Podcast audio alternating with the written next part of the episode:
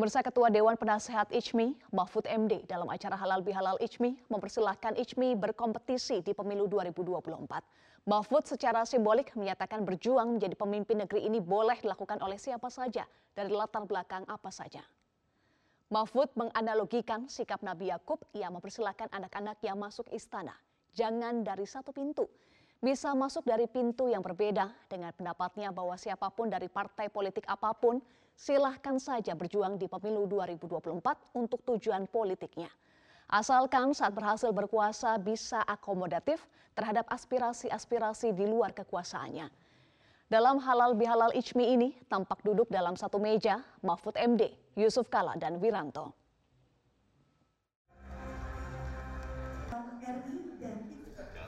Tapi kan ada pintu lainnya kadang-kadang. Pas kongresnya itu lulusan pesantren. Nah, alhamdulillah masuk. Jadi masuk dari pintu yang berbeda.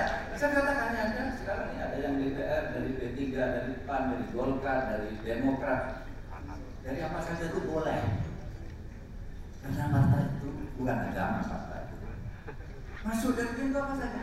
Saya sudah berhasil masuk ke istana, seperti Pak Yusuf Kala masuk ke istana. Panggil teman-temannya yang tidak bisa masuk itu masuk kamu ke sini. Apa yang masuk? Tidak harus orangnya, visinya. Kenapa ini ini didirikan? Kenapa hal ini didirikan? Kenapa MU Muhammadiyah Alisa didirikan? Apa untuk Indonesia? Ketemu. Ketua DPP PDI Perjuangan Ahmad Basarah menegaskan tak akan menarik Nahdlatul Ulama ke dalam politik praktis. Meski peran PDI Perjuangan tidak bisa lepas dari NU dan tokoh-tokoh NU sudah terbukti berdampingan dengan tokoh PDI Perjuangan sebagai capres-cawapres dalam beberapa pemilu adalah sumber kawah chandra di muka calon-calon pemimpin bangsa. Namun sekali lagi Ibu Mega sangat menghormati eksistensi NU sebagai organisasi kemasyarakatan maka tidak akan membawa-bawa NU dalam politik praktis. Dan saya kira hal itu sesuai dengan uh, pandangan dan sikap Ketua Umum PBNU, ya, uh, Gus Yahya, yang juga akan membawa NU ya sebagai kekuatan yang akan mengayomi semua kekuatan bangsa. Pemirsa penetapan tersangka suap penanganan perkara di Mahkamah Agung terhadap Sekretaris Mahkamah Agung Hasbi Hasan menjadi presiden buruk bagi pengadilan negara tertinggi ini. Mahkamah Agung didesak untuk reformasi diri. Komisi Pemberantasan Korupsi KPK pada hari Rabu mengonfirmasi penetapan tersangka terhadap Sekretaris Mahkamah Agung Hasbi Hasan atas kasus dugaan suap penanganan perkara di Mahkamah Agung MA. Hasbi pun telah dicegah ke luar negeri terhitung 9 Mei sampai 9 November 2023. Hal ini menambah daftar kasus-kasus suap di MA 10 tahun terakhir yaitu kasus suap staf Diklat MA Jody Supratman di tahun 2013, kasus suap sekretaris MA Nur Hadi mengawali dekade ini. Tahun lalu, kasus suap menyentuh Hakim Agung Sudrajat Dimyati dan Gazal Basaleh. Dan tahun ini, Sekretaris MA Hasbi Hasan. Pusat Kajian Anti Korupsi Universitas Gajah Mada Yogyakarta menilai korupsi di MA sudah sistematis sehingga perlu adanya perbaikan internal. Korupsi di Mahkamah Agung bersifat sistemik, tidak bisa dianggap sebagai persoalan personal atau individual, sudah menjadi kebiasaan ya mendarah daging sehingga perlu langkah revolusioner untuk memperbaiki internal Mahkamah Agung mulai dari perbaikan rekrutmen harus bersih dari suap dan orang titipan, pembinaan, pengawasan, sampai kemudian juga manajemen.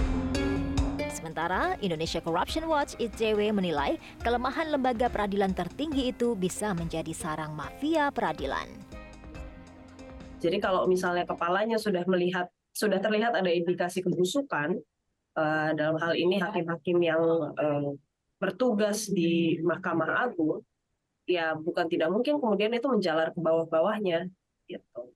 Kan kalau bisa dibilang banyak yang pencari keadilan yang sering juga menyampaikan kesaksian uh, betapa problematiknya uh, pengadilan uh, di uh, Indonesia. Jadi ini justru bisa memperkuat uh, dugaan bahwa mafia kasus, mafia peradilan itu mungkin masih bercokol.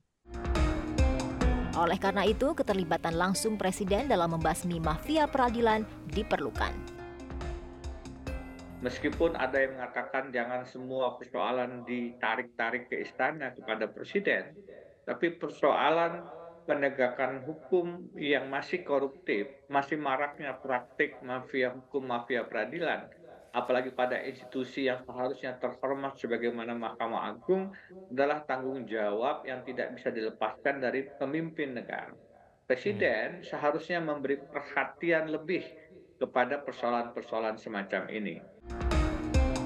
Mahkamah Agung sendiri sejauh ini masih mengikuti proses hukum di KPK dan tetap mengedepankan asas praduga tak bersalah.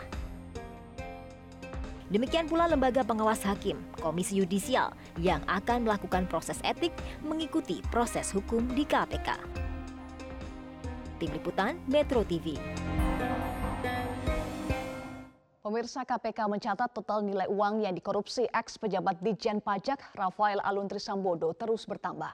Nilai korupsinya diduga lebih dari 90 ribu US dollar. Awalnya KPK menemukan adanya aliran dana gratifikasi sebesar 90 ribu US dollar. Namun angka ini diperkirakan terus bertambah. KPK menyatakan perkara yang menjerat Rafael tidak hanya gratifikasi, melainkan perkara lain yang perlu dibuktikan nilai korupsinya. Rafael Alun menerima gratifikasi dari PT Arta Mega Eka Dana senilai 90, 90 ribu US dollar. Perusahaan ini bergerak di bidang konsultasi pajak. Rafael Alun selanjutnya merekomendasikan PT AME kepada wajib pajak bermasalah.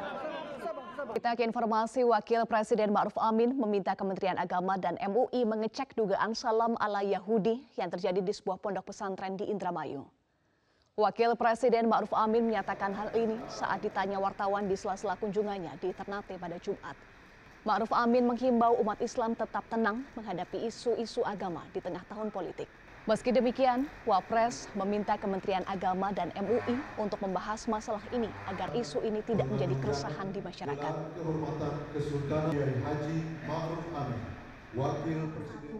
yaitu video Panji Gumilang, pimpinan Ponpes Al Zaitun, yang mengajak santrinya dan juga tamu undangan untuk mengucapkan salam yang identik dengan salam Yahudi seperti itu. Mohon tanggapannya Pak, seperti apa? Ya, kita memang mengharapkan jangan ada ketegangan-ketegangan yang diakibatkan oleh isu-isu agama yang tidak lazim selama ini. Ya, oleh karena itu saya minta anu, Kementerian Agama dan Majelis Ulama Indonesia membahas masalah ini supaya jangan sampai isu ini ya merebak kemudian menjadi kemarahan masyarakat. Jadi saya Majelis Ulama dan Kementerian Agama membahas ini ya, untuk menenangkan masyarakat apa yang dilakukan oleh kita saya saya harus harus ada harus ada penelitian pembahasan yang serius. Ini untuk menjaga keterangan apalagi mau kita dalam tahun pemilu jangan sampai ditambahi ya. Karena karena masalah uh, pemilu saja sudah cukup nanti rawan kalau tidak kita kelola dengan baik. Jangan sampai isu-isu seperti ini juga menambah. Berkat itu Pemirsa Kementerian Agama meminta calon jemaah haji lanjut usia asal Majene, Sulawesi Barat untuk menjaga kesehatan jelang keberangkatan kloter haji tahun ini. Dari data yang dicatat, ada sekitar 30 persen jemaah calon haji asal Sulawesi Barat yang berusia lanjut. Jemaah calon haji asal Majene kali ini berjumlah 238 jemaah dan 73 orang atau sekitar 30 persen di antaranya merupakan lansia. Dalam manasik ini, jemaah calon haji lansia menjadi perhatian khusus. Seluruh calon jemaah haji, terutama yang lanjut usia untuk menjaga kesehatan dan kebugaran, mulai dari persiapan hingga tiba di Tanah Suci nanti. Rencananya, JCH Majene yang tergabung dalam kloter 18 akan diberangkatkan ke embarkasi Makassar, Sulawesi Selatan pada 4 Juni mendatang.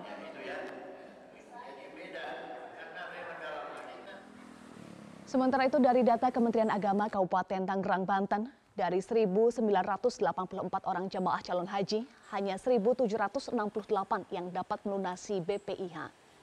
218 jemaah calon haji asal Kabupaten Tangerang gagal berangkat karena belum melunasi biaya perjalanan ibadah haji hingga batas akhir pelunasan. Nantinya calon haji yang gagal berangkat akan digantikan dengan calon haji yang masuk daftar tunggu atau cadangan yang sudah melunasi biaya perjalanan haji. Akhir pelunasan semua jemaah haji yang sudah melunasi sekitar 1.768 apakah yang belum melunasi akan diganti dengan dengan calon haji cadangan Pak Haji? Betul, karena uh, kuota sudah ditentukan, jadi harus terisi semuanya, maka yang tidak dapat melunasi uh, dinaikkan uh, jemaah cadangan untuk melunasi.